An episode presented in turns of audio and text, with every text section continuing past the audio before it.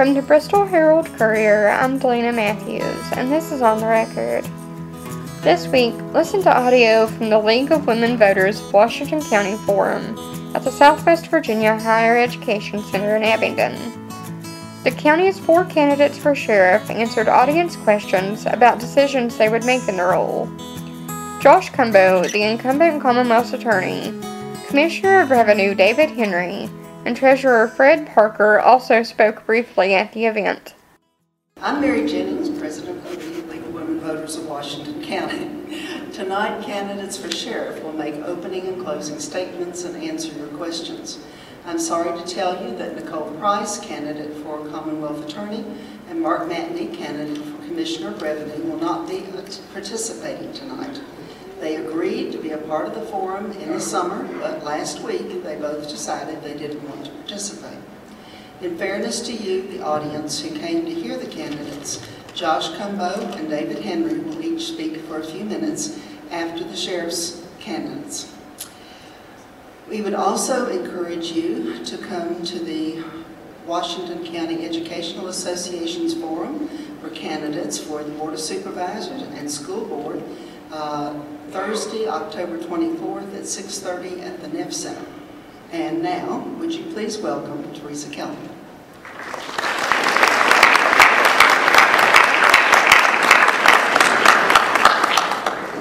Thanks, Mary, and thanks to the League of Women Voters for allowing me to participate in this important event. I think that we all agree that it is a right and a privilege uh, to participate and be involved in the election process. And so I thank the candidates for all being here to participate. And tonight we hear from all four of the candidates who are running for sheriff. The purpose of this event is for candidates to address the broad range of topics that need the sheriff's attention. Thus, a panel of league members chooses questions from those that you have submitted, and the decision that the league makes is which uh, questions to choose just so that we cover a variety of topics. Uh, each candidate will have two minutes for opening remarks, two minutes to respond to questions, two minutes for closing remarks. So at this point, I will read the bios and we will introduce each candidate for the opening statement, and we're doing this in alphabetical order. Blake Andis is, Blake Andis is on your left, and Blake is a lifelong resident of Washington County. He's a graduate of Virginia Highlands Community College and is pursuing a degree from Bluefield College. He attended the Southern Police Academy at the University of Louisville. During his 23 years at the Washington County Sheriff's Department, he attained the rank of Chief Deputy Sheriff. For the past seven years, Mr. Andis has worked as Campus Police Chief at Virginia Highlands Community College, in addition to continuing his work as a firearms instructor. Honest, reliable, and experienced is Mr. Andis's campaign message. So, Mr. Andis, your opening statement. I'm Blake Andis. Uh, like she said, I was born and raised here in Washington County. Grew up on a family farm, still live on that farm today. Uh, that's where I pretty well uh, attained uh, how to, hard work is. Uh, ended up going to Abingdon High School, graduated, and uh, been married to my wife, Kim, uh, for 29 years. We have two, two youngins. Uh, one of them is uh, out in the workforce. The other is still in the Washington County school system. And uh, the, uh, is that a minute and a half? Good Lord. okay, well, I'll try to fill in what all my qualifications are during this uh, thing, but that was uh, pretty quick. Um, like she said, I was chief deputy for eight years. Uh, I was over the entire uh, sheriff's office uh, other than the sheriff. Uh, pursued, uh, that, that included the jail and everything that the sheriff's office pertains to. fortunately, the county don't have the jail anymore, so then we ended up, we got animal control. In 2012, I ended up going to the uh, Virginia Highlands Community College, where I've been chief of police there, running my own department. Uh, I have experience in the uh, budget process. Am I a minute and a half again? Or what? Okay. We got I think maybe technical we've- difficulties, I think maybe we've gone a little bit over, Mr. Andis, so take advantage of this extra time. Okay. Um, As far as uh, running the- the sheriff's office, or the police department, uh, I do have experience in working with uh, the budgets, the administration, and uh, the uh, community. Uh, Communities are my first, uh, and that's what I want to help. Thank you. Thank you. We do apologize. That's fine. Little rough start, we'll get it all straightened out. Uh, Next, in alphabetical order, and to Mr. Andis's left is Marty Berry. Marty Berry is a native of Washington County and a graduate of Abingdon High School. Until his retirement as patrol captain this year, Mr. Berry had worked for the Washington County Sheriff's Department for 37 years. In addition, uh, in additional public service, Mr. Berry served 42 years the Abingdon Fire Department, earning the rank of captain, and 16 years with the U.S. Marshal Service. He has received extensive training. Experience and leadership is the slogan of his campaign. Your opening statement, Mr. Berry. Just like Ms. Keller said, I am, I'm Marty Berry, and I was born and raised here in Washington County. I'm married to Susan Bachman Berry, and we have one son, Cade, who is uh, a deputy fire marshal in Indianapolis, Indiana. I attended High School and graduated, and I got uh, several certifications at the um, Southwest Virginia Law Enforcement Academy, where I was certified in basic jailer school, courtroom security, civil process, uh, law enforcement, uh, basic law enforcement. Uh, I earned certifications from the National Incident Management uh, through uh, Homeland Security and FEMA, which I used on a daily basis to run events and incidents that occurred while I was working at the sheriff's office. Uh, I worked there, as Ms. Keller said, for 37 years. I started out as a purchasing agent. I worked my way up from purchasing agent to jailer to deputy sheriff, law enforcement, uh, shift sergeant, shift lieutenant, and then patrol captain. Uh, I was one of the founding members of the Washington County Sheriff's Office SWAT team, and was team commander at one time. At the point in time I left, when I retired. Uh, I did do 16 years, as she said, with the U.S. Marshals Task Force for Fugitive Apprehension. So as you can see, I, I am public service. That's what I am. That's who I am, a public servant. Uh, that's all I have I appreciate y'all letting me come to do this tonight. Our next candidate in alphabetical order, Rex Carter. Rex Carter was raised on a farm in Scott County and is a graduate of Emory and Henry College and the Virginia Police Academy. For the last 23 years, Mr. Carter has worked in public and private law enforcement. With the state police, he led the Virginia Criminal Information Network operation. Today, Mr. Carter works as Security Operations Specialist for Universal Fibers in Bristol and is a firearms and martial arts instructor. He also serves as a pastor of the Woodland Baptist Church in Abingdon. His campaign motto is People Over Politics. Mr. Carter.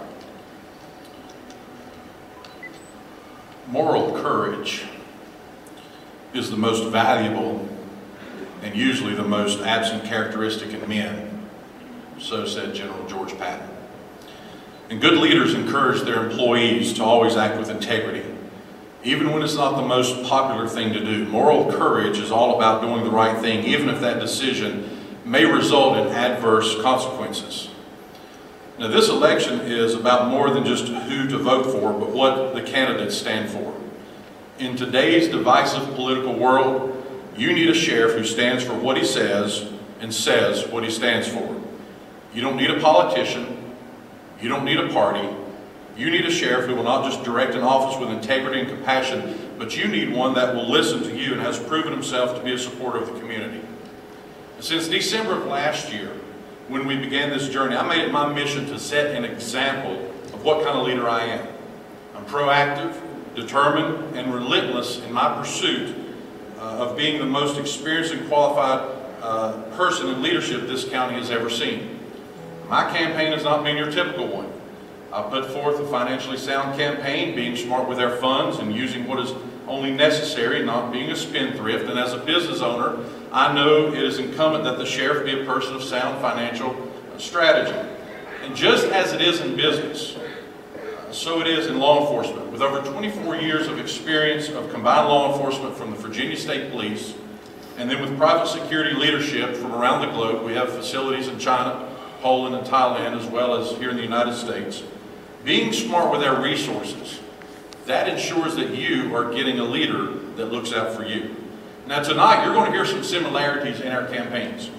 We are all mindful of the drug issue in the county and, and the abuse and the violence that takes place and the crime issues. And while we can all agree that it's law enforcement's job to, to enforce the law, I ask you to listen much closer of what we have to say and what we're about.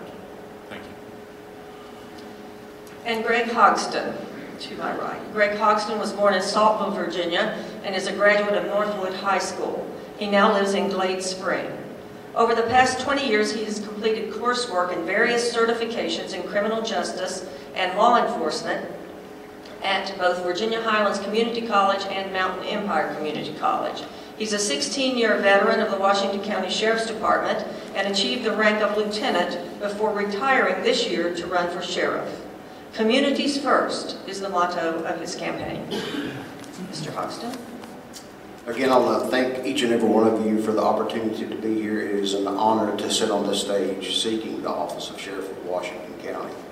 I began my law enforcement career back in 1996 uh, at Saltville Police Department where I progressed through the ranks there as a supervisor. I was one of the very first school resource officers there uh, in Saltville school system and I realized the importance it takes each and every day to protect our children when they go to school and in our educational facilities throughout Washington County. Uh, I believe in a leadership-based style of supervision.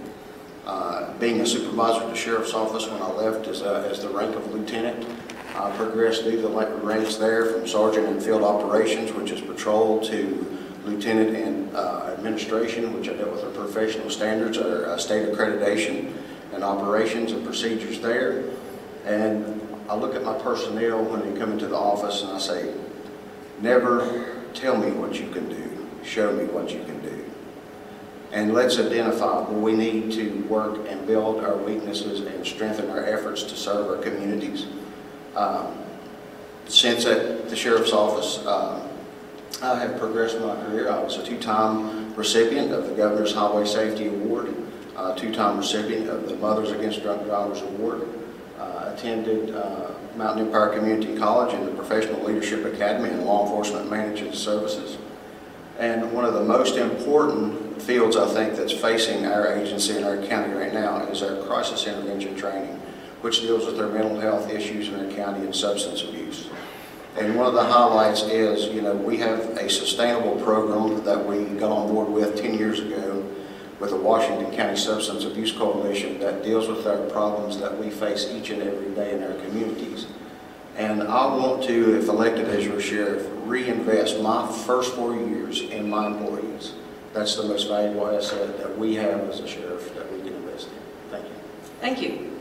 We'll now move into the questions, and the first question was actually prepared by the league because we didn't think that we would get the questions from the audience processed as quickly as we did, but we did. But uh, we still think this is a good question, an interesting question, and we'll ask it. We will do the alphabetical thing beginning with Blake.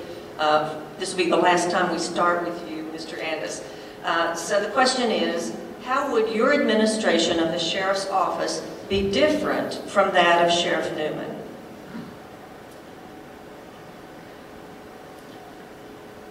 Well, excuse me.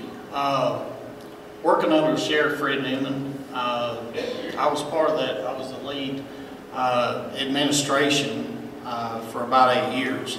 Uh, since I've left, uh, it has changed tremendously. Um, I think the focus as far as community efforts has changed. I want to get back to the community and require some of the officers, well, I'm going to require all the officers that are driving uh, vehicle to mandatory check uh, on people in the communities. Uh, We'll give them about four houses every month, and uh, they're going to have to get the feedback on that. Uh, That includes from myself all the way down. I think that's going to be one of the changes that we're going to do. Another the change is we're going to get out and work. Uh, Some of the things that is going on as far as, uh, you always hear being top-heavy and things like that. Uh, We're not going to sit in office. Uh, Of course, you always have the complaints and things like that, but you're going to have to, that you have to do. But uh, we won't be out in the communities and uh, working. Uh, Even whenever I was chief deputy, if we had a murder scene, I was out holding uh, the line or tape or doing whatever it needs to do. Uh, That's just how you work as a team. Uh, A team effort is what we're after, and uh, we all live here in the county. So uh, that, that's where I want the buy-in at. We're all county citizens, Uh, we live here, we want to protect our own, whether it be, you know, one of the candidates' wives or daughters or whatever, or some of their kin people. We're all from here, we want to protect them. Thank you. Mr. Berry, how would the sheriff's department be different under you than it is under uh, Sheriff Newman? I come from a background of teamwork. I think teamwork, we achieve more stuff. So uh, I'm going to set everybody down first week or so, and I'm going to tell them, I said, we're going to work together. That is our job. We work for the people of Washington County. I'm just the guy that's driving the train. Okay? I'm going to be your supervisor. And we're going to, we're going to get out here on the street, and we're going to interact with the people. And I'm not just talking about interact with them when they need your service, because that's what we get paid to do. But we also get paid to interact with them when we're going down the road or when we're walking down the sidewalk and we see them, we need to speak to them. They want to see us and talk to us, and they want to know us, not just as workers. I myself will be out here doing the same thing.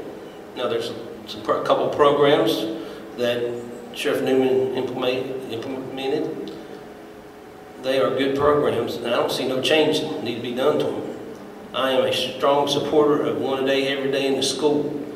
Our school systems is our future. Every one of those children that walks down the hall at school is our future of Washington County.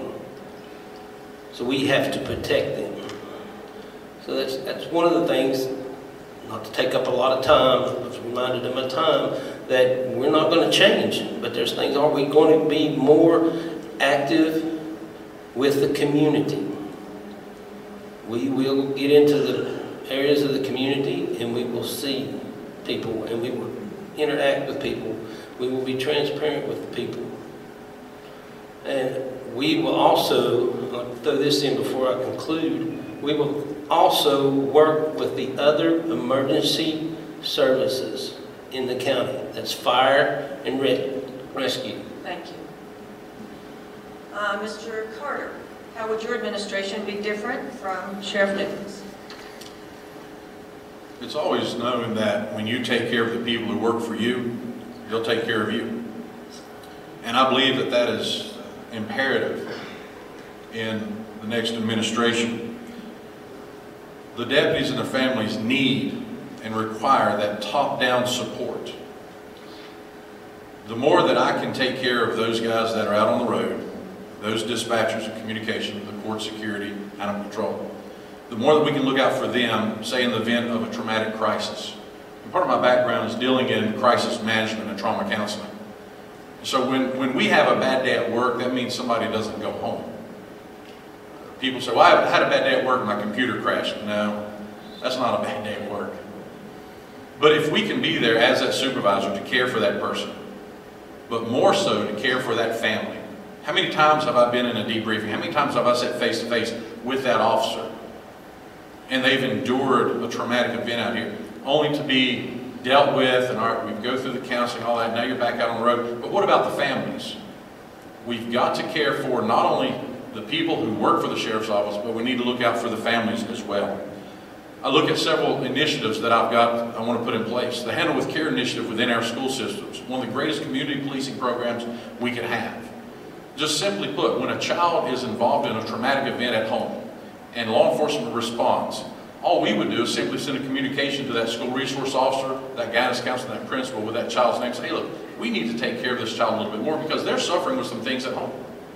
And so our administration is going to be that administration that reaches out and puts the needs of people first by caring for those who are hurting, by caring for those who have, who have the needs right where they are. And when you think about it, our community watch programs, our triad programs, things like that, look, I supervise over 70 police agencies, and I know what it takes to lead and to care. You've got to have both. And Mr. Hogston, how would your administration be different than that of Sheriff Newman? Well, I think each and every citizen here should know that we are blessed to have the law enforcement agency that we have here in Washington County. Uh, I, I consider Washington County Sheriff's Office a model agency for Southwest Virginia for being here uh, since the sheriff's first term in office and watching the agency progress each and every time, having solid, trained employees in place, investing in our personnel. With our uh, state accreditation, we've achieved four times, and that can only be obtained by having the right people in the right places trained in the correct manner. And the old saying is, if it's not broke, don't fix it. We have a professional agency here in Washington County. I feel fortunate to have served under Fred Newman for 16 years and blessed. Uh, um, we reach out, we've got relationships with other agencies, and when you see other agencies want to excel and how to take their agency to the next level, they pick up the phone and they call us and say, give us guidance. How do you do it? What works for your county? What works for your jurisdiction? And the reason that we are successful, it's not because of any person sitting at this table alone. It's because we work together, we realize as a sheriff, the investment in your personnel, because that's who we have to depend on each and every day. Our agency would never have achieved the goals that it has in the past 20 years under the tenure of our current sheriff without the work of each and every person, without the passion to serve and the sacrifice that it takes each and every day to come to work and face the difficult things that law enforcement faces across the board. So is there going to be a tremendous amount of difference? No, because again, if it's not broken, don't fix it. There's always going to be different viewpoints, that's something that we'll address if, if elected sheriff. Thank you. We're ready to move on to question number two. This time we begin with Marty Berry. And the question is, with the booming business of the creeper trail, Highway 58 has become unsafe due to bike hauler speed and passing on double lines. What is your plan to increase the safety of the people on the road and in the communities where people live? Mr. Berry. Aggressive patrolling. I feel like that we need to get out there and patrol it, and we need to do our job. If that requires us to stop a vehicle and warn summons or arrest, and then that's what we're allowed to do in the Commonwealth, and that's what we need to do. We need to do our job. That's what we get paid to do. Uh, I understand that the Creeper Trail is a booming business, and it, it does real well, especially for the town of Damascus. And that's great, but we still have to enforce the law. And that is what you will be electing me to do, is enforce the law. And I will charge my people with enforcing the law. Thank you. Mr. Carter, what would you do about Highway 58 and safety?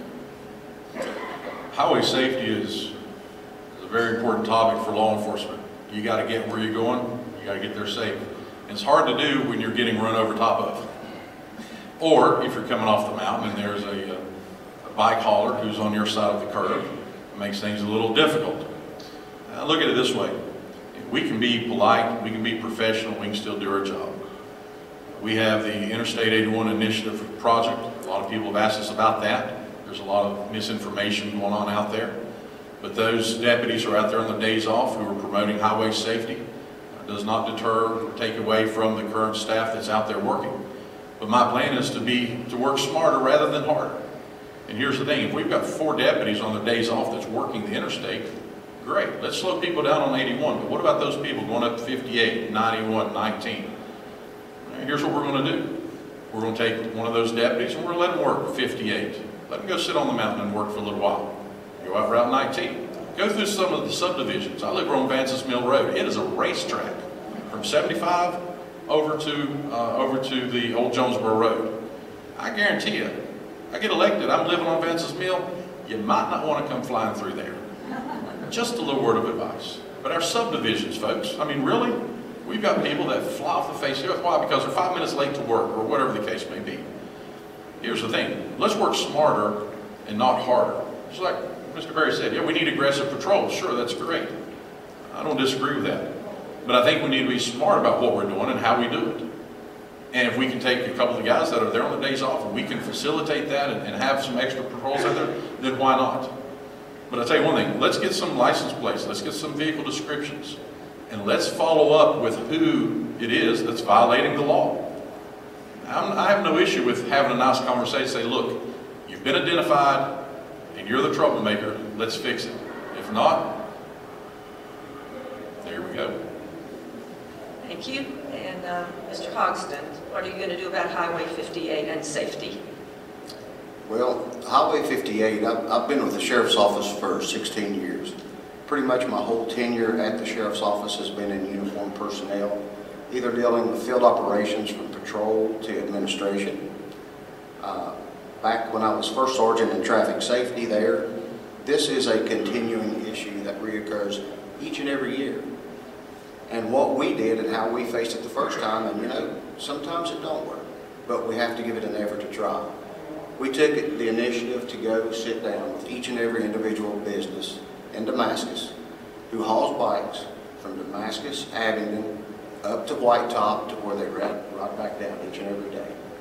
And we asked the business owners, say, hey, listen, meet with your drivers, talk to them, encourage them to obey the road, rules of the road, be safe for themselves driving because bad roadway, very curvy roadways. And let's address it that way first because, you know, enforcement's not always the answer to your question. If we can reach out, get a good return from the drivers that's hauling our patrons up and down 58 every day, if we identify a specific road hazard in the roadway, we can consult VDOT engineers.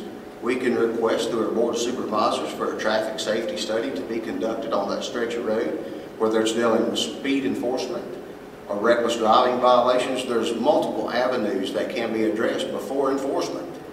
And yes, we are very strict in our enforcement because one fatality on a Washington County road is unacceptable. And until you worked a fatality scene to where you had to go deliver a death message to a family, to a wife, to a mother, to a father, that could have been avoided if we had just taken that extra step to reach out and try to remedy the situation. Enforcement is always the last answer. But when it comes to that point, that's our job and that's what we do. Mr. Andis, Highway 58 safety.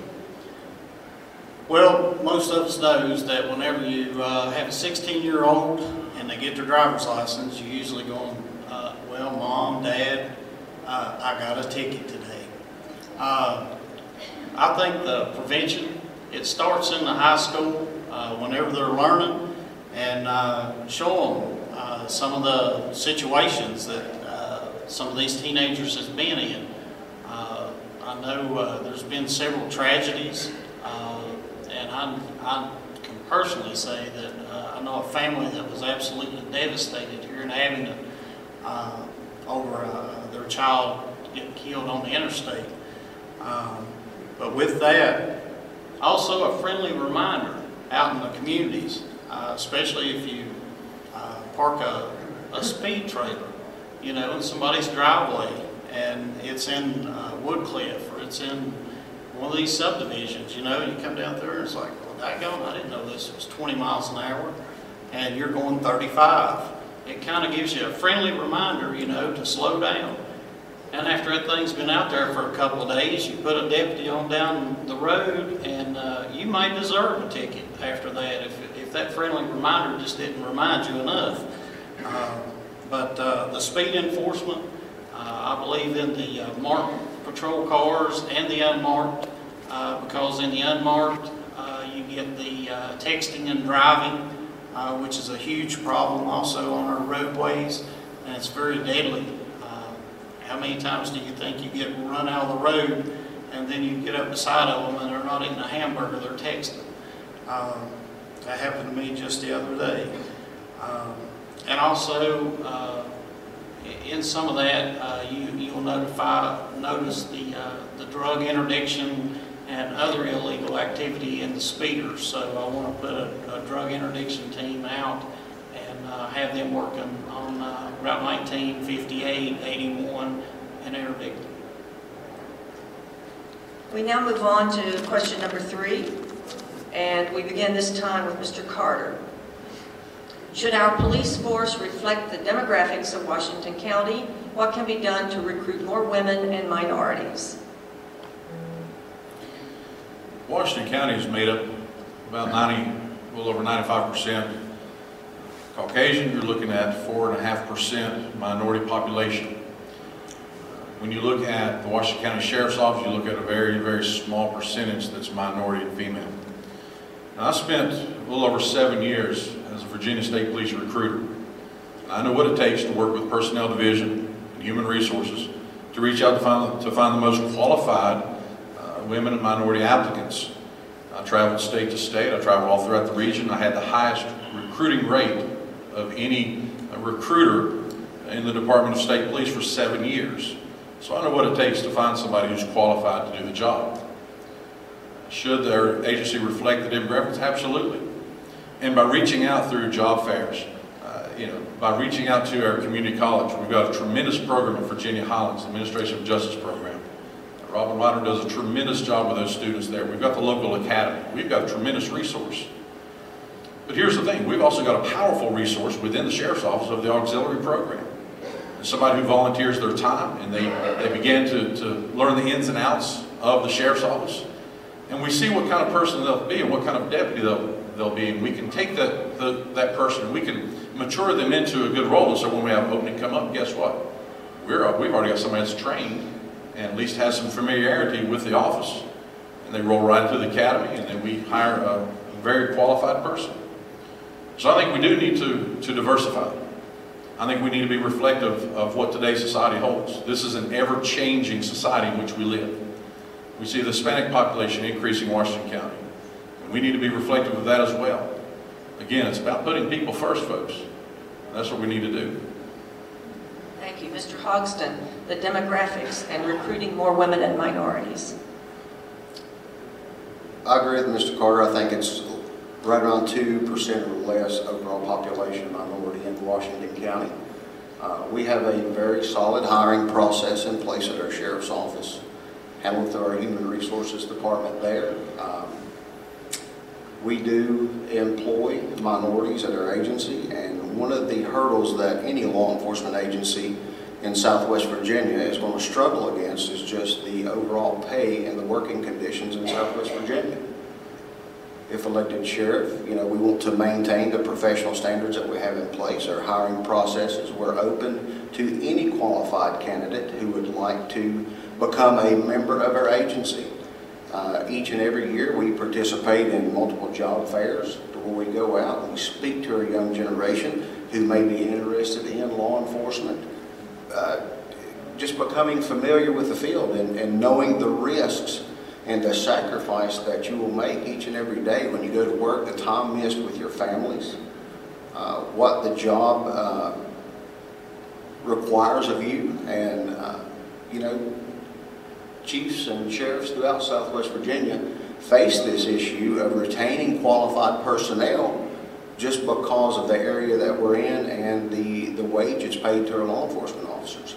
So I think that just maintaining our current policy that we have in place and our hiring criteria expanding our resources and reaching out to our community colleges that's in place and other educational institutions and seeing who is interested in our field and opening the door and seeing if that's what they're interested in and uh, choosing a profession for their career.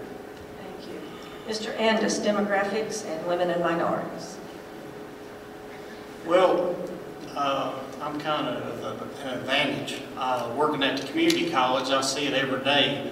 Uh, The uh, two-year program that's going through, uh, lots and lots of uh, talented young men and women that the local sheriff's office is missing out on. And there's one issue called money. With being at the sheriff's office, uh, they look at uh, some of these people that's went through what we call a Citizens Academy at Southwest Community, or Southwest Criminal Justice Academy. And what that is, is where you can go down and go through the same police academy as we all went through. And what that does is it shortcuts. Uh, it don't take any money from the budget or anything like that. And then these police and sheriffs goes right in and snatches them up upon or before, right, right at graduation. And they don't have any uh, car or any kind of uh, income or anything like that in these. And they've already went through the training. But like I say, I see all kinds of talented, talented uh, young men and women getting away uh, from our area. And uh, that includes the African Americans. Uh, We had, uh, we've got some Muslims uh, that has went through, and I've, I've ended up uh, sending them to uh, apply to the state police just because of their talent. They're not only multilingual, but some of them are computer experts and have all kinds of talents in other fields as well. And you have to show that ethnic background. And anytime you're dealing with another ethnicity, uh, you can send that officer in and diffuse a, a what could be a crucial information, crucial uh, uh, background on those people. Thank you. So that completed question number three. If I get through this without skipping somebody, it's going to be a miracle. Did I do it already? Done it already. I skipped you. Please forgive me. Women and minorities and demographics. Okay. Salaries, we gotta get salaries up. You all know, everybody knows in law enforcement that there is a decline of people that is interested in being in law enforcement. There is a decline of people that wants to be public servants across the board. So what we've got to do, you heard Mr. Carter make mention that he was a recruiter for Virginia State Police. Well, I don't understand why the Washington County Sheriff's Office can't come up with a recruiting program, and that's what I want to do. I want to go to the NEF Center. The NEF Center has an excellent program, and we hired a young man not too long ago that went through that program. So I want to go to that program, and I want to recruit from that program. I want to recruit from Virginia Highlands. I want to recruit from the academy, and I want to recruit. I understand that they're getting ready to start a program here through King University. I want to recruit from that. We have got to recruit it. Now, as again, I have to refer back to Mr. Carter. He's completely right. We have an excellent program in the auxiliary program and part-time people at the sheriff's office. I read a book one time I wrote by two FBI agents that said, pick up your own brass.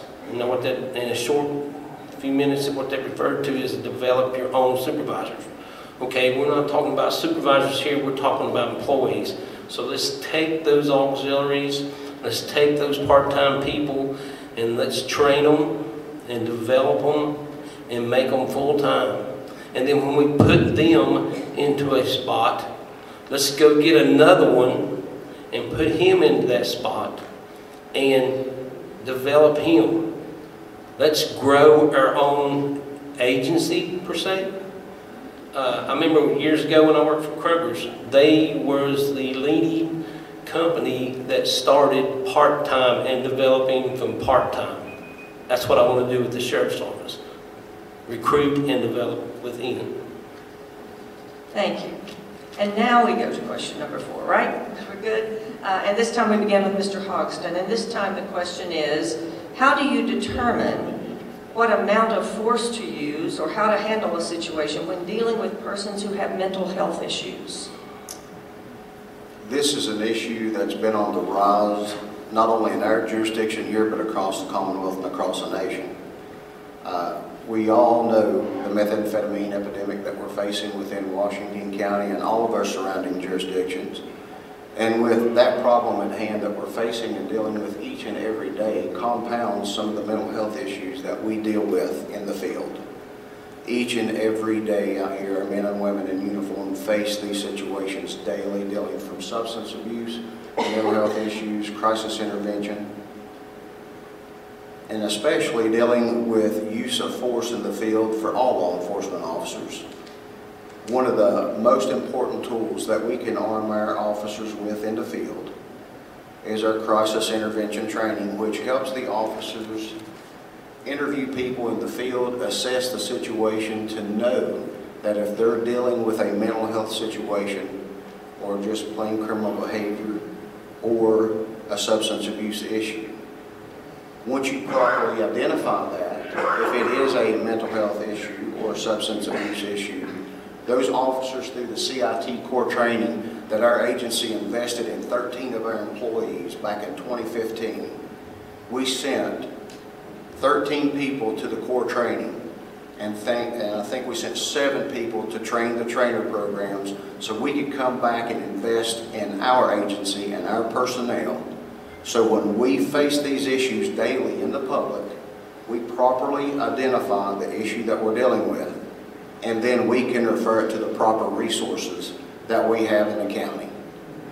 So the investment in our personnel and identifying the issues of mental health, our crisis intervention core training and procedures that we've got in place is what's going to ensure that our officers use what force is necessary dealing with an incident that they're involved with at that point in time, and that is the only way to properly assess when using uses of force in the field in law. Thank you, Mr. Hogston. And now we flip around to the other end for Mr. Andis, determining the use of force and evaluating a situation when you're dealing with people with mental health issues. Well, that's near and dear to the heart. Uh, Last uh, time I ran for sheriff, uh, there was a tragedy that occurred in Washington County because of this. And uh, that was one of the, the things that I ran on, was uh, that we needed uh, the crisis intervention team training uh, here. And uh, we have finally, uh, I sit on the board there, and uh, we have finally uh, partnered up with the Virginia Department of Health and Highlands Mental Health, and we have got a crisis intervention team assessment center, which consists of two full-time officers and two full-time mental health advisors. And uh, there's a uh, coordinator that's over that. But uh, what that does is it provides services for people in uh, a mental crisis. Uh, And what the officers has to do is assess the situation. And when you go in, you, you sure don't want to go in, uh, if you have a plainclothes officer, it's better because of the, uh, they tense up, they want to fight or whatever. But uh, you need to learn how to communicate. And the uh, crisis intervention team training is the best training I think I've ever took. Um, If you can resolve that situation uh, uh, to a, a, good outcome, uh, then, then you've won. Uh, That person may just be having a bad day and something small set them off. And all you have to do is talk to them everything else. They're somebody's loved one, and uh, we sure don't want to treat them bad. Thank you. Miss- uh, Mr. Berry, the uh, situation of people with mental health issues and the possible use of force. It seemed like in my career, I, I dealt with people that had issues of mental health or drug abuse, and that's a common thing. It's not going to go away. We need to learn how to deal with it.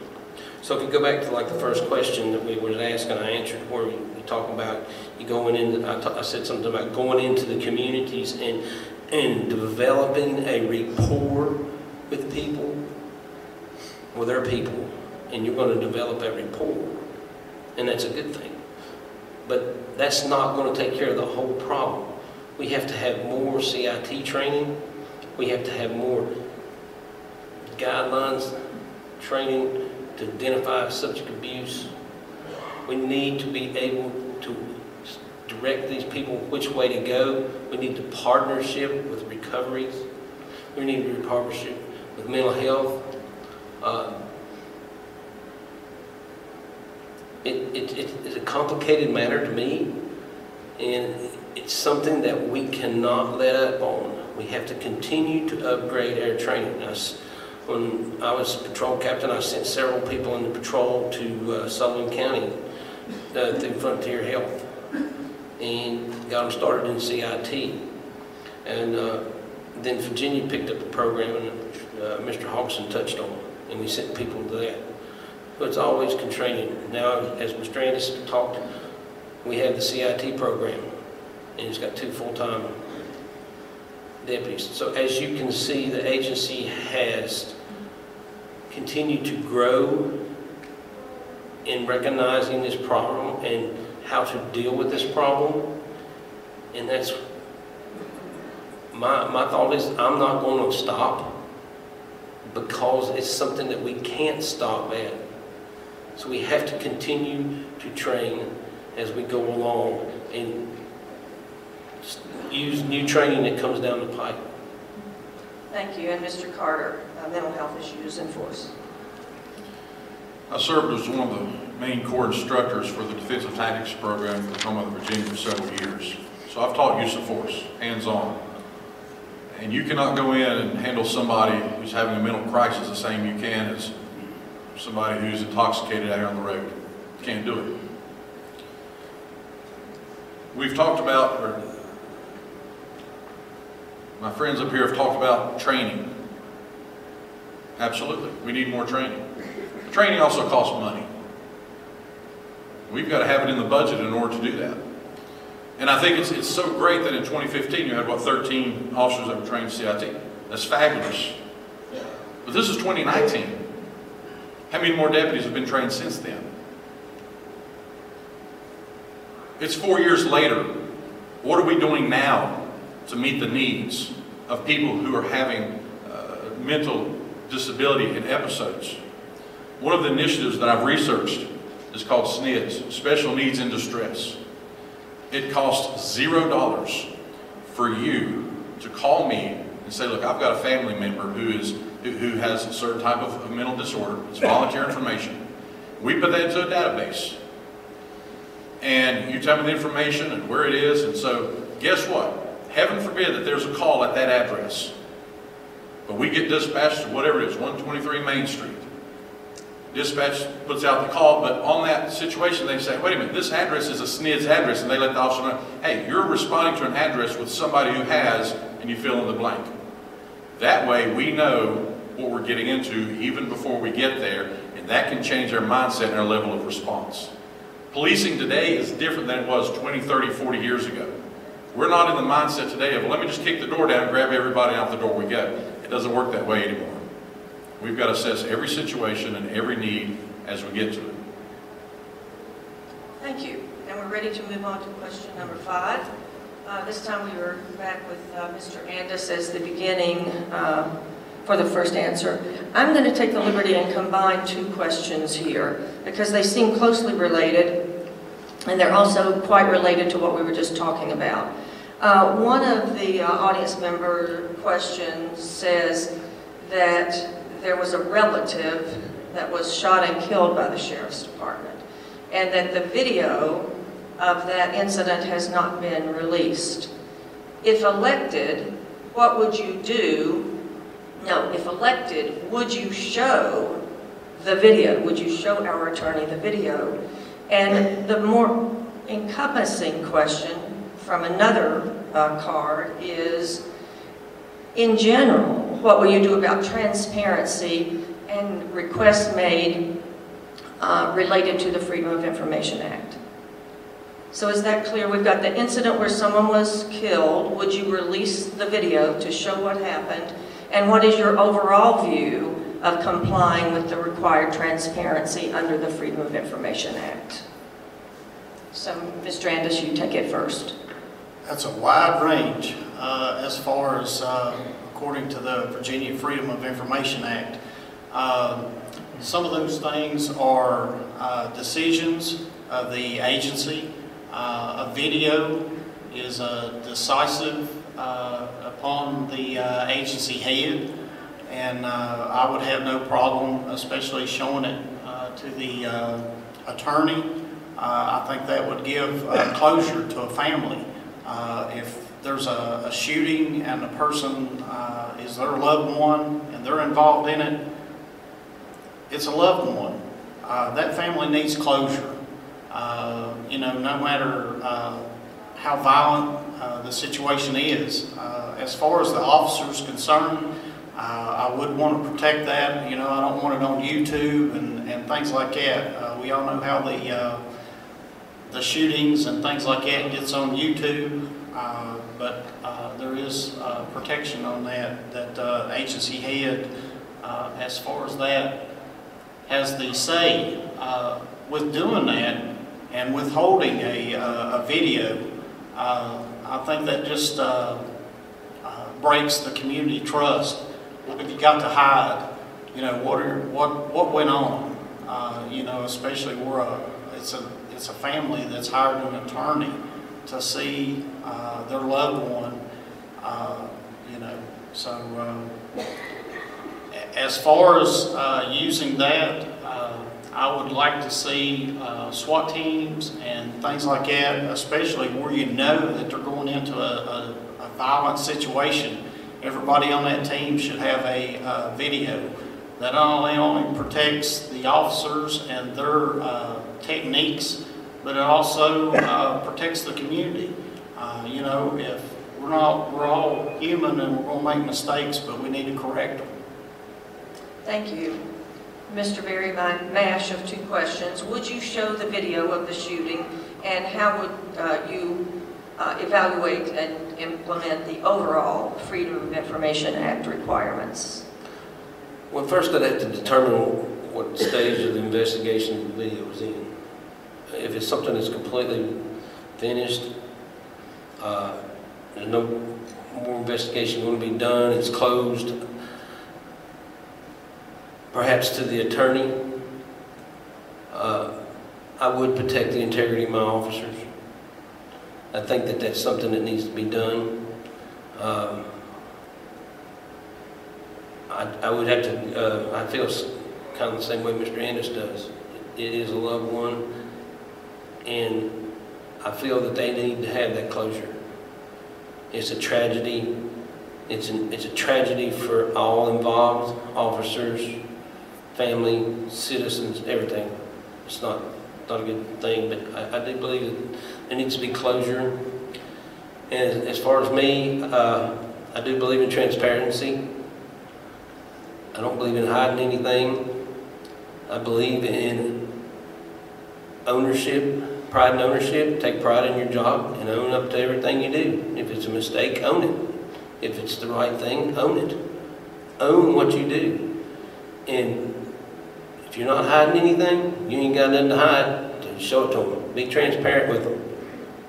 But That's just the way I feel. Okay, thank you. Mr. Carter, would you show the video, and what about the general requirements of Freedom of Information Act? You know, law enforcement officers have to make a split-second decision, many times life and death. And that split-second decision is going to be looked at, criticized from all perspectives for days, weeks, and months to come. That's the nature of the job. It comes to the issue that there is a video that has not been released, whatever reason. If it is in the middle of investigation, I understand we may have to hold that for a little while. But we've seen agencies across this nation release videos within 24 hours. Shouldn't be any different here. There's a video that the attorney and that family has come forward to seek closure, no issue. We'll sit down in a private meeting. I, I do want to respect the privacy of that family, but I also want to respect the privacy of that officer as well. You know, to go through a, an episode of having to take someone's life, that is not easy. But in order to protect that person, we do have to have some degree of anonymity. I believe it is vitally important to comply with FOIA requests that an agency remains transparent in all of its dealings. There should be a question in the public's mind. How does this sheriff run his agency and how does he handle situations? There should be a question about it. You should be able to lay your head down at night and know, hey, this sheriff has got everything squared away because he's upfront and he's honest. If he makes a mistake, he says he made a mistake. I look at it this way. That's a lot of life lessons we all learned. Mama always said, don't ever put your hand on that red hot stove eye. We wondered why until we touched it. And we learned, you know what, maybe Mama was right. Maybe we should have touched that hot stove eye. You know, in life and in law enforcement, we're going to do a lot of things. You know, we may make some mistakes, but we're honest and we're transparent. We meet with that family, we show that video. But when it comes to FOIA, yeah, we need to make sure that we comply because there's nothing to hide. Uh, Mr. Carter, thank you. And on to Mr. Hogston on this same question about the video and the Freedom of Information Act. You know, I I cannot speak for the current sheriff's office in the state regarding the release of the video. But in critical incidents, use of force, lethal shootings, things of that nature, there are certain policies and procedures that's put in place to safeguard not only the victims' families, but the officers' identities involved in these shootings and these critical incidents. I think those policies and procedures need to be followed. If the video is released, it needs to be done and vetted very thoroughly through the investigating agencies. If our agency was involved in a critical use of force, it is investigated independently by the Virginia State Police. Once that investigation is mirrored by our agency to make sure we followed our policy and procedure, it's in place, our accreditation standards. We mirror that as an administrative investigation, and then we consult with our Commonwealth Attorney. We have to follow those procedures. There's safeguards put in place that protect each and every individual involved in a critical incident. And then once it goes through that common, if the Commonwealth Attorney feels that there's a need to vet it further through the grand jury, then that is a process to where we are judged and tried, or the, the process is put before a panel of our peers to see if we acted properly.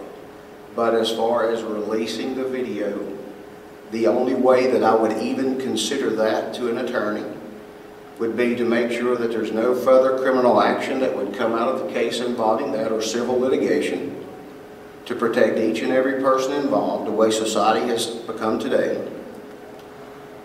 And we would honor freedom of information requests based upon if it's information that is required or available to be released upon that request.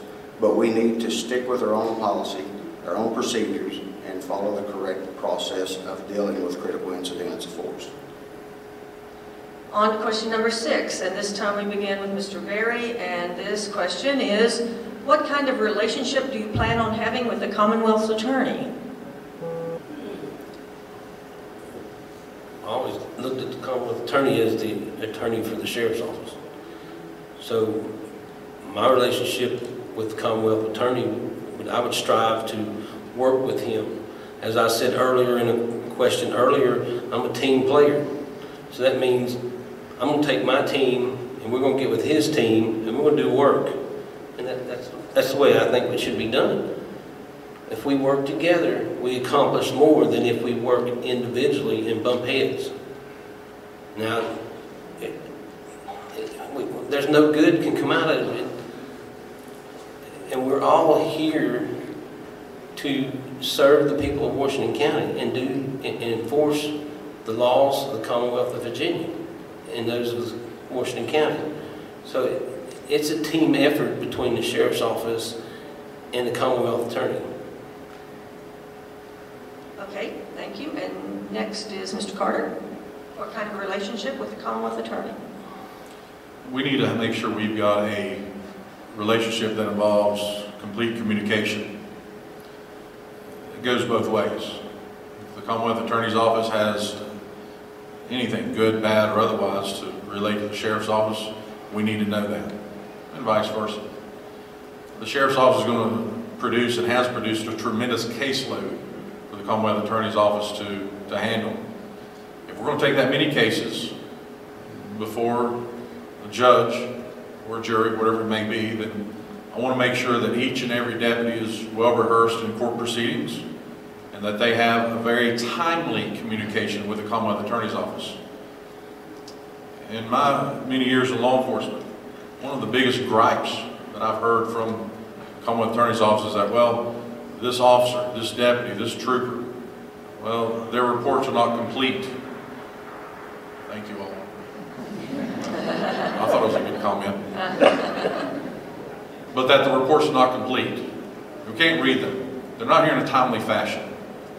Look, we're professionals, and the Commonwealth Attorney's Office deserves a sheriff's office that will be professional in every aspect. And so I think in developing a good communication with the Commonwealth Attorney's Office, we can uh, eliminate a lot of those little errors that we see, and we have a great relationship with them. We need to, and we will. Mr. Hogston, relationship with the Commonwealth's Attorney's Office. I think that is an integral part of the success of any law enforcement agency. Uh, I've been in law enforcement over 27 years, and I'm going to say this in front of each and every one of you. We not only have one of the best, but if not the best Commonwealth Attorney's offices in the Commonwealth of Virginia. I've worked with them hand in hand for 16 years, and they are our legal advisors when we are in the field dealing with critical incidents every day. Matter of fact, I picked up the phone today and had to get the advice from a Commonwealth attorney. And our current Commonwealth Attorney's office is open to us each and every day. They're accessible around the clock. And God forbid that one of you or your family, loved ones, or friends are a victim of a crime, a violent crime, something that needs the attention and the guidance of a Commonwealth attorney. I can pick up a phone at 2 o'clock in the morning, at 2 o'clock in the day, and the first thing I get, what's going on, how can I help you? Do you need me on the scene? We have an outstanding relationship right now with our sheriff's office, with our Commonwealth Attorney's office right here. It's an asset to each and every citizen here, and it would be a disservice to each and every person sitting here and our citizens throughout our county if we did not maintain and strengthen our relationship with the Commonwealth Attorney's Office.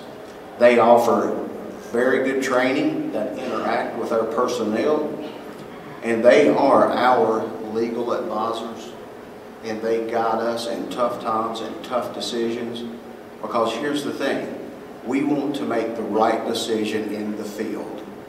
Law enforcement officers are not attorneys. Laws change each and every year. And we have to depend upon our Commonwealth Attorney's Office to give us the proper guidance when faced with these issues out. So, hands down, we have to maintain a strong working relationship with our Commonwealth Attorney.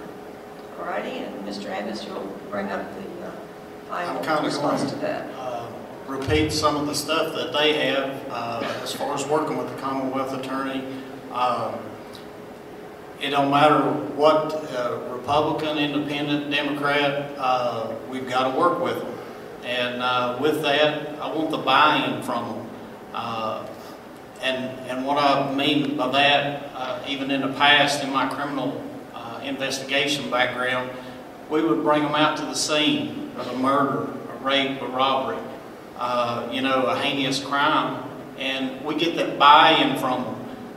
They ended up, they end up getting to know that victim, the family, and what, what went on. And that helps us in court. Uh, they can elaborate to what happened. Uh, they know that scene. They know how they want to present that. And uh, even in your uh, policy and procedures, uh, dealing with the sheriff's office, you want to include them. Uh, say the video. If I worked drugs, you know, for several years buying dope, and uh, have a VCR in my back pocket with a camera in my hand buying dope. Now the video has come a long way. Does that make your uh, cases easier? You know, that's who you want to, that's who's going to be prosecuting it, is the Commonwealth Attorney. We want to make it the easiest, most prosecutable case and quality cases uh, so that we get that uh, conviction. Uh, I don't want to be losing, uh, you know, on bad uh, sheriff conduct. Uh, Even, uh, I even work with them now, uh, they're, they're so widespread. I work with them on the sexual abuse cases, and we've got a, a response team that's established here in Washington County in the city of Bristol. Thank you. I'm going to combine two questions again because I have more questions than we're going to have time, and these two seem very related. Um, This person says, how do you feel about people of different races and what is your record of interacting with people of different races? And let's combine that, your view of people with, of different races and your record of interacting with people of different races, and what should be the role of the sheriff's department related to checking documentation of immigrants. They're very related, but also different, so I hope that, that that will work. Let's give it a shot at this time. We start with Mr. Carter. I look at it this way. We all bleed red. Plain and simple. Whether you're black or white, you're Hispanic, Asian. I've worked all across the Commonwealth of Virginia. I've worked assignments around the United States of America. Some of the best people I've ever worked with have not been the same skin color, have been people of different faiths, have been people of different perspectives. I look at it this way. My faith teaches me we're all made in His image. I don't see any different. I think it's important that we interact as we interact as people. It's a very sad commentary in this nation today that we still have issues of race and division. It's disgusting. To put somebody down because of their race, no. It's not happening on my watch. It's not happening under my leadership. As far as the uh, second part of your question, I understand right the role of the sheriff's office and the In checking checking documentation of documentation of illegal. The Code of Virginia requires that the office of sheriff, anybody that's taken into jail, that when we run their record, that their status is checked.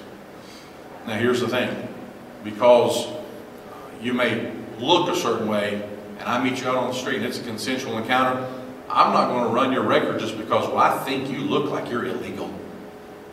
Now, that gets us into too much trouble, and that's ridiculous, and that's petty, and that's childish, and it's immature. But if you commit a crime, and I've placed you under arrest, then I will check your status to see if you're wanted, see if you're suspended, and to see if you were here in this country legally or not. Thank you. Mr. Hogston, your uh, perspective on race, your record in dealing with people of different races, and the role that the department should have in checking documentation of immigrants. As far as the race, I think in all law enforcement officers should be fair in their enforcement activities, irregardless of race. Our enforcement activities do not dictate how we enforce based upon race. Officers are trained to identify and deal with criminal behavior, and that's what we look for as law enforcement officers. As a supervisor at our office, 16 years, dealing in the patrol uniform division, and what time I worked in admin, one of my things that I was tasked with was investigating complaints from citizens that came in on our officers in the field. I can't recall one time that one of our officers had a complaint dealing with a race-related issue. Because our enforcement should be fair, equal, and just across the board, period, hands down. And if that's an issue that arises, we have policies, we have procedures in place to deal with those properly, and trust me, they will be dealt with. Because we have, we, we have to see everyone as equal when it comes to enforcement activities, irregardless of your race. Dealing with the immigration issue, that's something that is on the increase in our county. We do uh, deal with that from time to time. Sheriff's Office, we do not go out and enforce federal law on immigration. But when we do deal with someone of an illegal status in our country, we have relationships with the Department of Homeland Security in place, ICE, um, Immigration Customs Enforcement.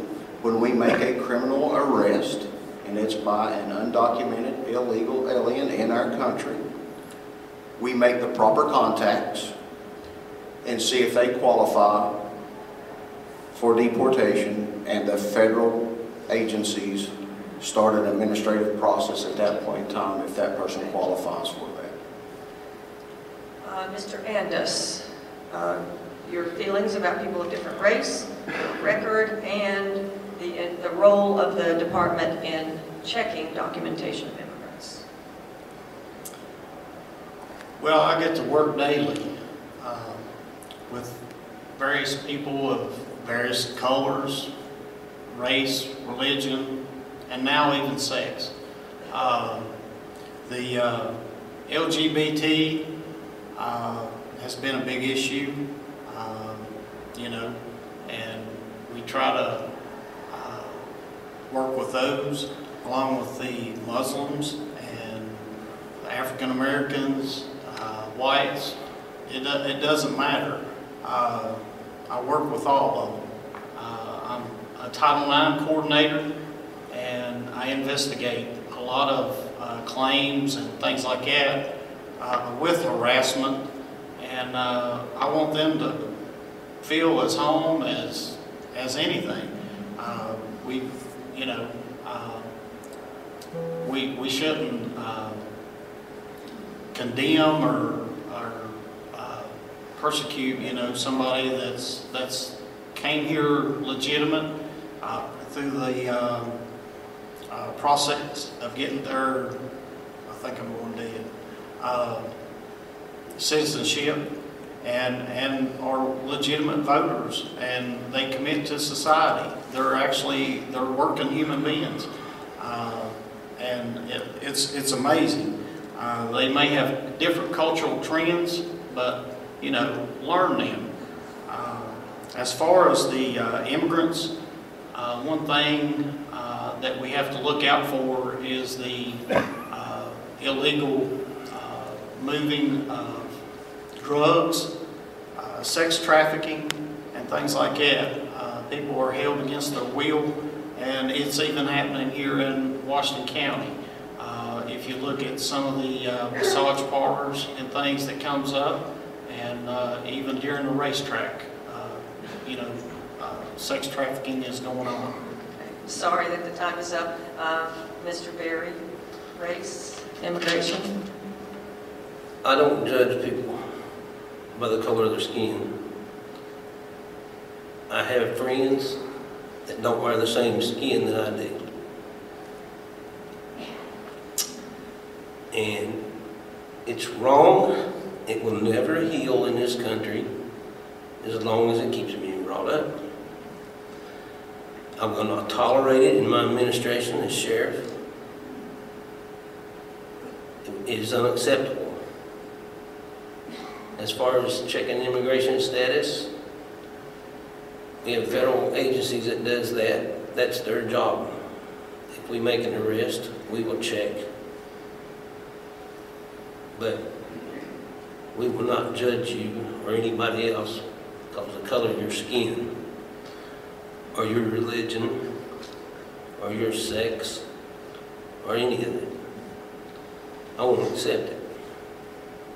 That's all I have to say. Thank you. And now we're on to question number eight. And to, let's see, this time we start with Mr. Hogston. And this question is, if elected, will you continue to support the drug court program at the same level it is currently supported?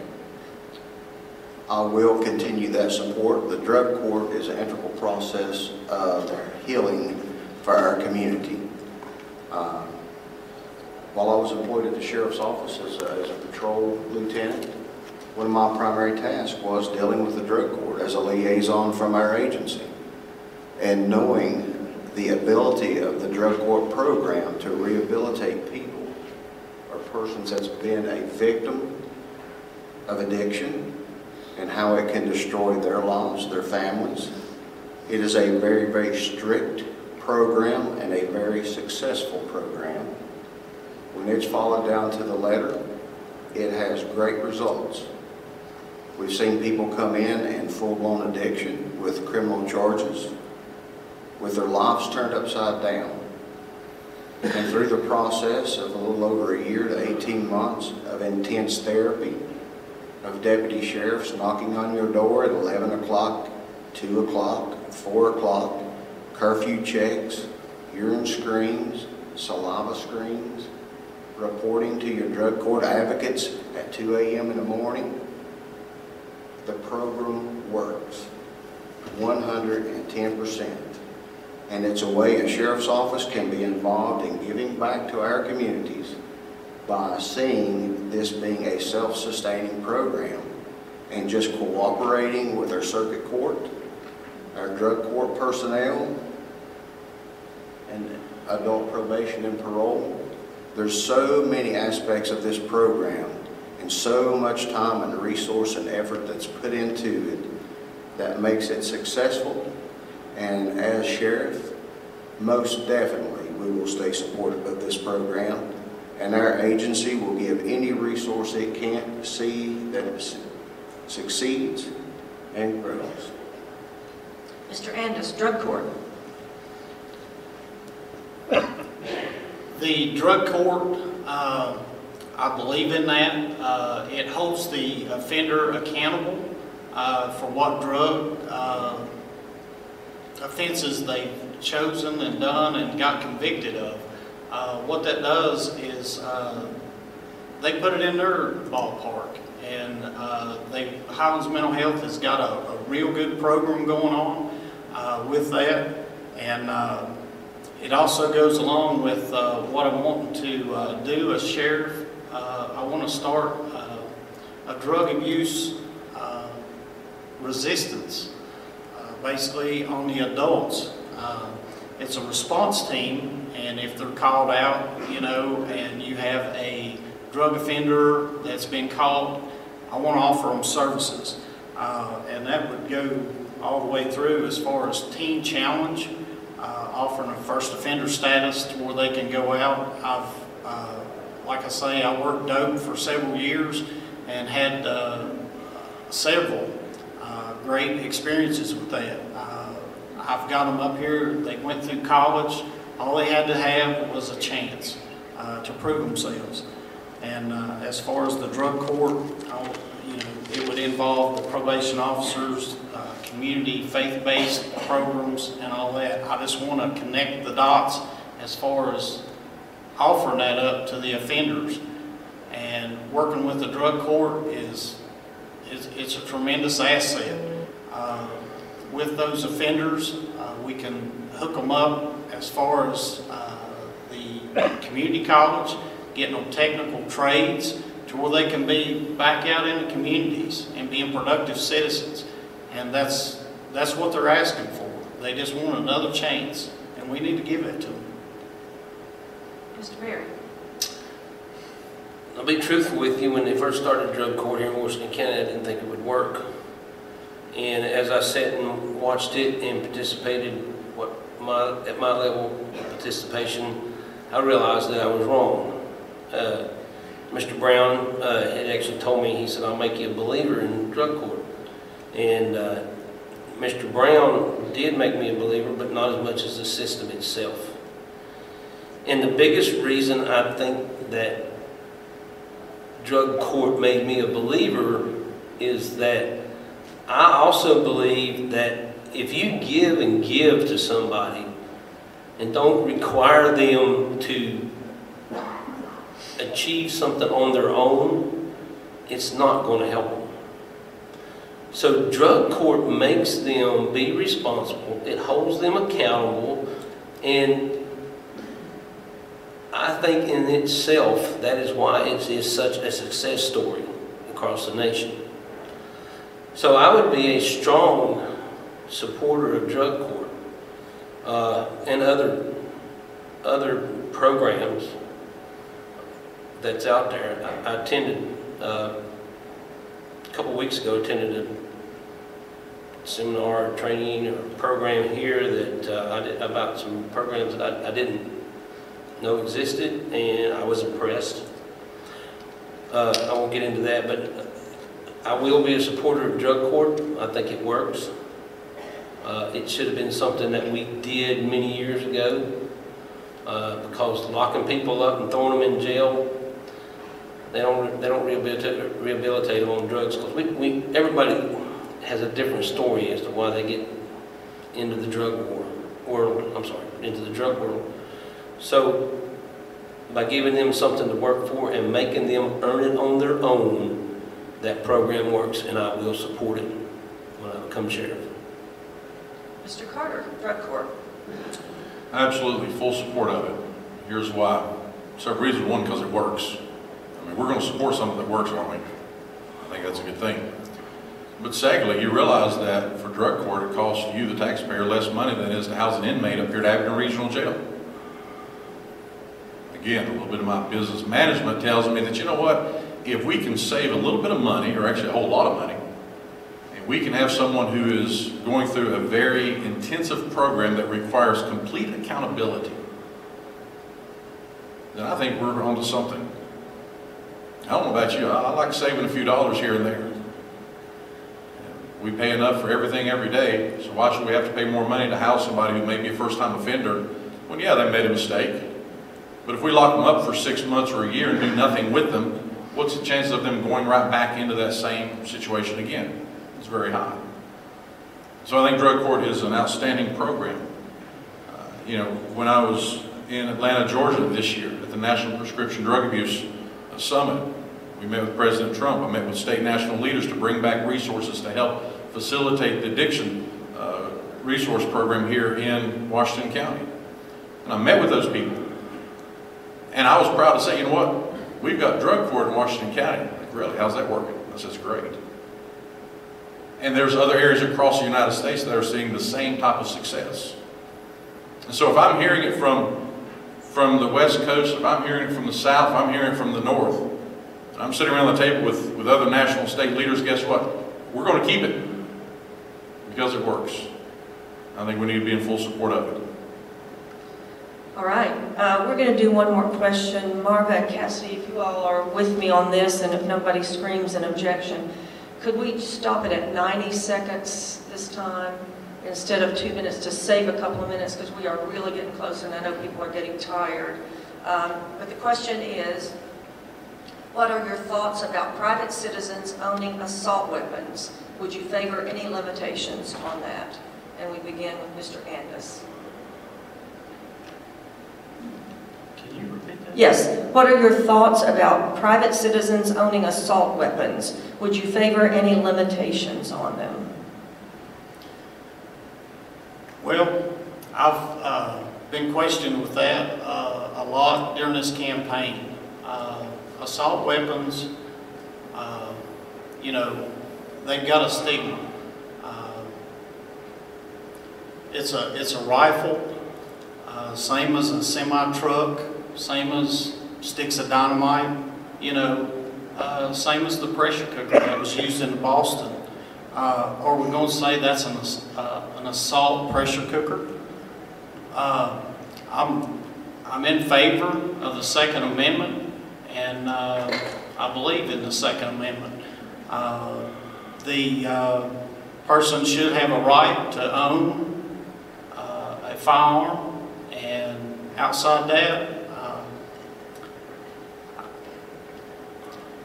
like I say, I'm in favor of it. Uh, So I don't think there should be any restrictions on it.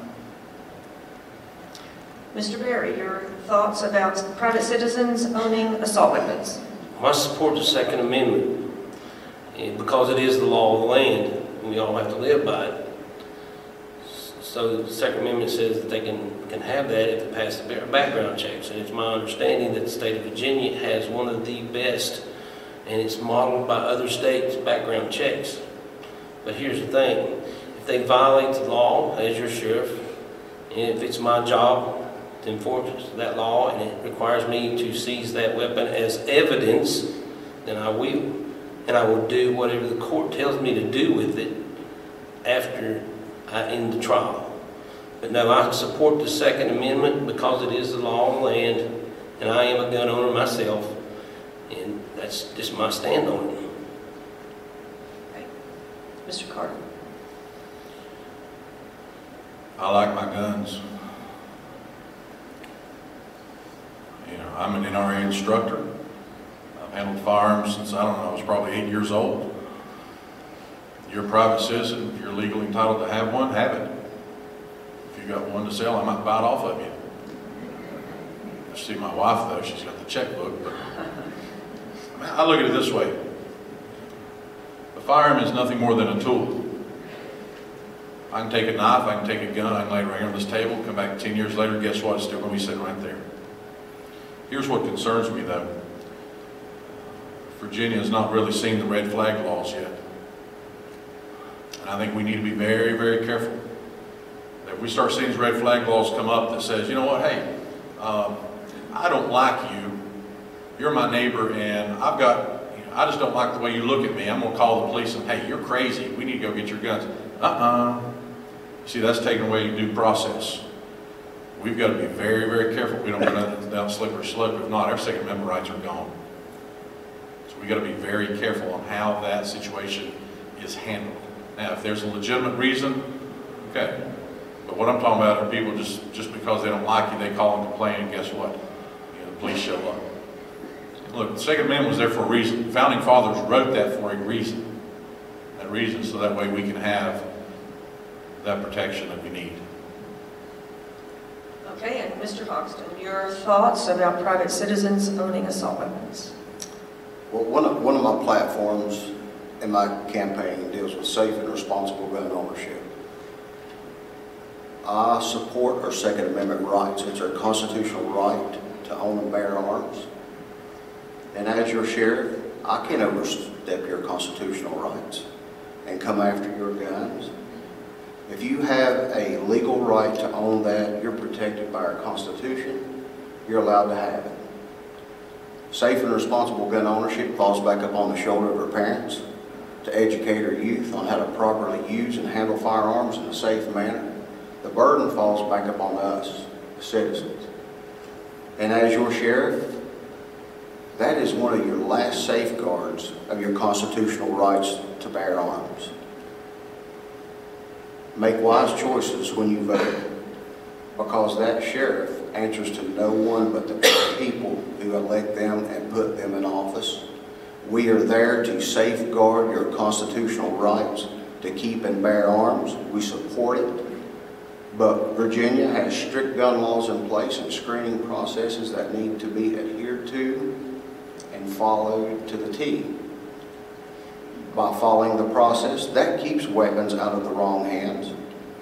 And when they do wind up in the hands of your drug dealers or your criminals, as your sheriff, it needs to be dealt with swiftly and very strictly. And I have no problems with strict enforcement when it comes to issues dealing with that, keeping our community safe, dealing with gun rights and Second. Thank you. That concludes the questions that we have from the audience. We got most all of them in. I'm so sorry I couldn't get to everybody's, but if you will go to vote411.org, I noticed that some of the questions that I didn't get to are similar to those questions there. You just type in your address, it'll bring up all of the candidates in your district that you would be voting for. So if you didn't get your question answered, please try vote411.org. We'll move to the closing statements. We're back to alphabetical order. We'll begin with the two-minute statements. Mr. Andis. I appreciate everybody coming out tonight. Uh, The election of sheriff uh, is the most important. Uh, They provide safety, security, and welfare of everybody in Washington County, no matter who you are. I have 32 years' experience. I've led the department of the sheriff's office, and I lead my own department now. I have the ability and skills and talent to do so. I want to serve with integrity. I'm not a do as I say, not as I do kind of person. Uh, I want to lead by example. Here in Washington County, we're hungry as far as citizens. We need good services. I will provide that, me and my officers. I'm fully committed. I've served my entire career serving the citizens of Washington County in law enforcement. With that, I'm caring. I go into houses, I've served on SWAT teams, I've uh, helped people, I've cried with victims, you name it, I've done it. Uh, I've been there, I know what struggles you face. I want to help. I'm fully dedicated and committed to serving you. And I appreciate your support come November 5th. Mr. Berry? I want to thank each and every one of you for letting me come here. This was a great pleasure for me. Uh, I've enjoyed this tonight. I hope that I have provided you some information about myself and the way I feel. I care about people. Uh, I care about the citizens. I care about the people that work in the, at the sheriff's office. Uh, I want to be your sheriff. Uh, I have some ideas that I didn't get to bring up tonight and that, that will help this county. So I'm asking you on November the 5th for your vote. Mr. Carter? I thank each and every one of you for your time tonight. You didn't have to be here, but you came out because you were concerned about the direction of the county. And we appreciate that very, very much. We don't take that lightly. You know, two weeks from now, when you go to the polls, I want you to remember one thing from tonight. Change is needed if we are to grow and be better than we are. Are you ready for change? Are you ready to leave the, the status quo behind and let's put some winning leadership in place? Are you ready to have fresh leadership with new ideas? I think very highly of all these guys up here. But see, I'm not cut from the same mold. I bring something entirely different, a whole different level of leadership and experience to the table. And you've got the most awesome opportunity to bring a breath of fresh air to the leadership of the Washington County Sheriff's Office. Think about it. You've got the power to make this county great again by helping me to help people break the chains of addiction. You've got the ability to make history by voting for a candidate who puts people over politics. You've got the voice that needs to be heard, that we need a new perspective in leadership. And you've got the responsibility for the next two weeks, next two weeks to reach out to others, to let them know. You know, Susan B. Anthony once said, someone struggled for your right to vote, so use it. And let's go to the polls two weeks from today. And let's make a difference. And let's make history. And let's put people over politics. I ask for your support and your vote. God bless you. Thank you for having me. Thank you, Mr. Carter and Mr. Hogston. Again, I want to say thank you. It has been an honor and a privilege to be here in front of each and every one of you tonight. I believe I am the best candidate for the job due to my experience and tenure at the Sheriff's Office, being involved with each and every aspect of the agency's operations, from patrol through administration to accreditation and all the different moving parts of that agency. I have a very good feel on how it operates. Keep in mind, the sheriff is a very, very important race. I do support your constitutional rights. I will give back to the community. I believe in 100% total investment in my employees because that is the most valuable asset for any sheriff, is the people that he employs each and every day and the effort that he puts back into them to serve the people in our county. I believe in protection in our children and our schools, protecting our elders in our community against financial exploitation, physical and mental abuse, educating our officers in fields of substance abuse and mental health to deal with these critical incidents that our people are faced with daily. We put our guys and gals out in the field to deal with critical situations on a split-second decision. And we have to invest in our personnel. And to be a sheriff, I think you have to have a heart of a servant. Because before you're sheriff, you're a public servant. And you can never forget where you come from, ever. I think there's two words to be an effective sheriff, and it's called passion and sacrifice. You've got to have the passion to serve people, and you've got to be willing to make the sacrifice away from your family to be in the field with the people that you're working with each and every day. So ladies and gentlemen, tonight I humbly ask for your vote on November 5th to be your next sheriff of Washington County. Thank you.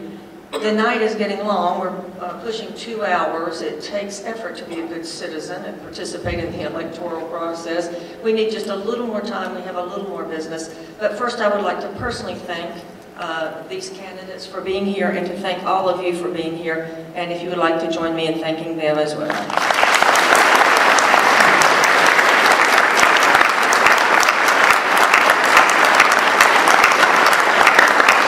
Thank you. As president Mary Jennings mentioned, some candidates, you guys can just keep your seat if you will, and uh, Mr. Andis, if you would just pull that microphone loose over there so that we can hand it off to somebody.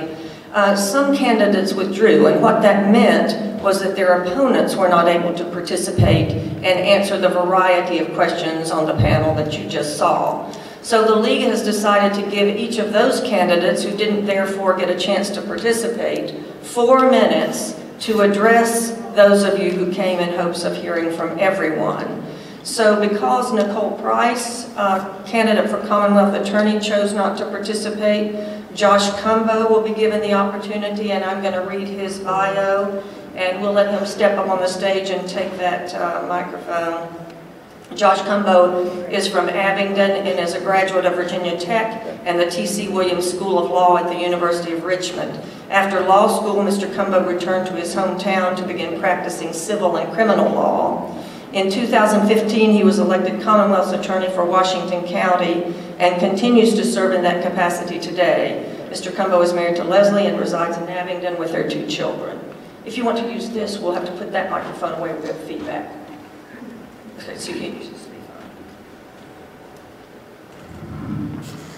Thank you, Dr. Keller. Uh, thank you to the League of Women Voters, and thanks to each and every one of you who are here tonight. I, I started to speak from the floor, but I didn't want any of these four guys behind me, so I'm up here on the stage with them. When I ran for Commonwealth's Attorney four years ago, I had four very specific things I said I would do. And because of the limits of time, I can't do what we call in the courtroom, set a foundation as to why I said that. But I want you to take, because I'm saying it, that the other person was not doing these things.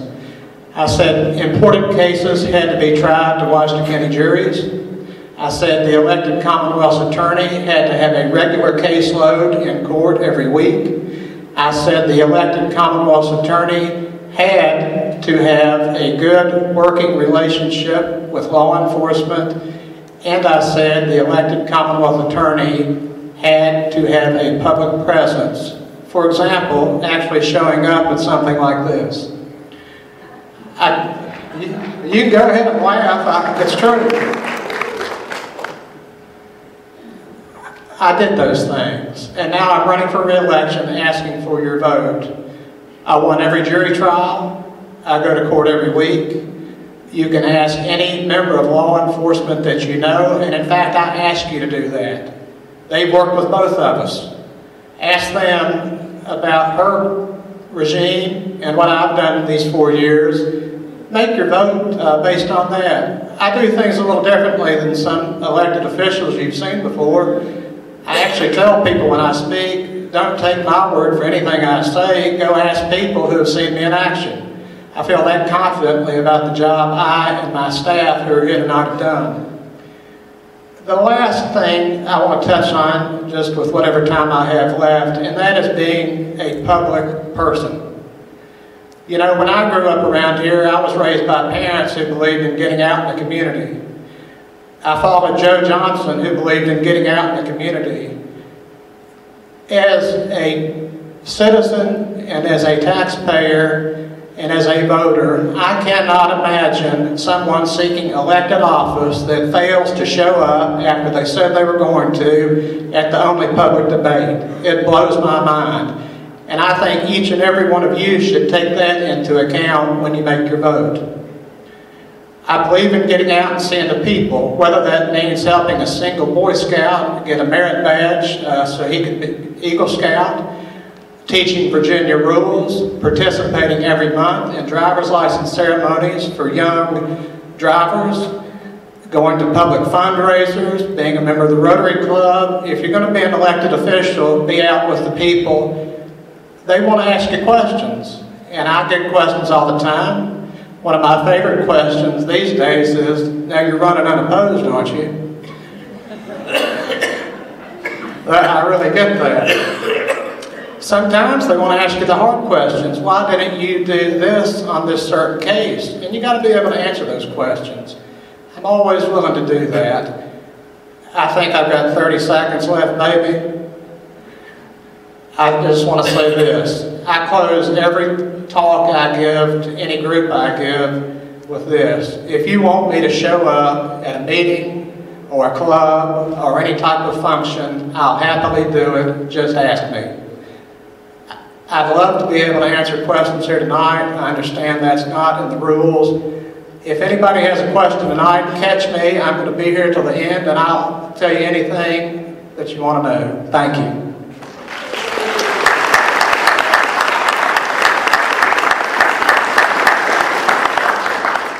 Uh, Because Mark Matney uh, decided not to participate as Commissioner of Revenue candidate, we're allowing David Henry his short amount of time. David Henry?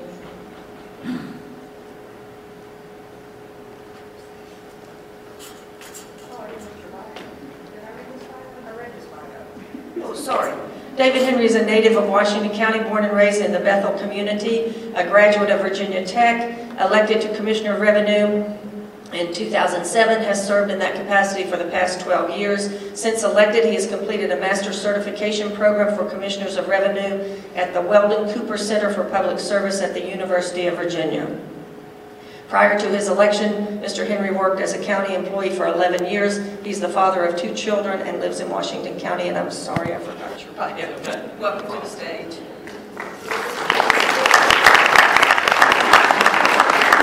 Thank you, Dr. Keller, and uh, I'd like to say thanks to the League of Women Voters for making this event possible for us tonight. I also want to thank each and every one of you all. It's been a long night, and I appreciate you making the sacrifice to come out and learn a little bit about our campaigns. Uh, for those of you that haven't met me, uh, I've been honored to serve as your Commissioner of Revenue since January 1st 2008. As Dr. Keller said, I grew up in a little community uh, about halfway between Abingdon and Damascus, where I attended uh, public schools here in Washington County and went on to Virginia Tech to earn my degree in economics in 1992. Um, while I was in college, I worked with Mr. Parker in the Treasurer's Office, and I developed a love for public service and uh, county government. Learned a lot of great things from Mr. Parker during my eight years that I worked for him there in the Commissioner in the Treasurer's Office. I handled all the delinquent collections, the uh, judicial stuff over bad debt and things like that, general district court, and it gave me a great foundation uh, to learn about uh, public service and local government in the treasurer's office. Uh, when Mr. Ritchie uh, decided that he was going to retire and not seek re-election, uh, I had the opportunity to work for him for three and a half years in the commissioner's office. completed the H&R Block tax certification program, and, and, got to learn from really one of the best commissioners of revenue in the state of Virginia. Melvin was a great boss and a wealth of knowledge, and he did a lot to prepare me uh, from my first run for Commissioner of Revenue in the 2007 general elections. I was really fortunate. I won that race. I started serving you all in 2008. Um, had a great staff. I inherited a wonderful office, and we continued to grow the discount programs uh, for the elderly and disabled. We now administer the land use program as well, which I'm a huge uh, supporter of. I live on a farm now, and I think agriculture is extremely important for our area. We also administer the Veterans Tax Relief Program. All these programs uh, serve some well-deserving people in our community. It makes uh, living here and maintaining some family farms um, very doable, and I'm very much in support of that. Some of the accomplishments that we've had in my office, uh, when I say we, I, I, speak as a team at the Commissioner's office. We have a great staff. Uh, we've had clean audits every year that I've been in office. That's really, really important when you're dealing with assessments and, and millions of dollars that we assess. We've been physically conservative with your all's money as taxpayers. We've returned over $100,000 in unused budget money since I took office on January 1st of 2008. I'm conservative at home. I'm conservative with your money as taxpayers. I've also earned a master certification through the Weldon Cooper Center of Learning at the University of Virginia. I think education is really important and it's necessary for public servants to serve you all the way you all deserve. Would like to, to clear the air on a couple of rumors that have gone on this summer and this fall. I'm a Second Amendment guy. I'm an avid uh, hunter. I have a concealed carry permit, and I support safe gun ownership. Uh, I hate that my opponent's not here tonight because it gives me, uh, it doesn't give me the opportunity to answer questions and tell you a little bit more about my campaign. Uh, as always, I have an open door policy in my office. I'm happy to talk to you all if you have any questions, either at my office or out in the lobby tonight after the forum.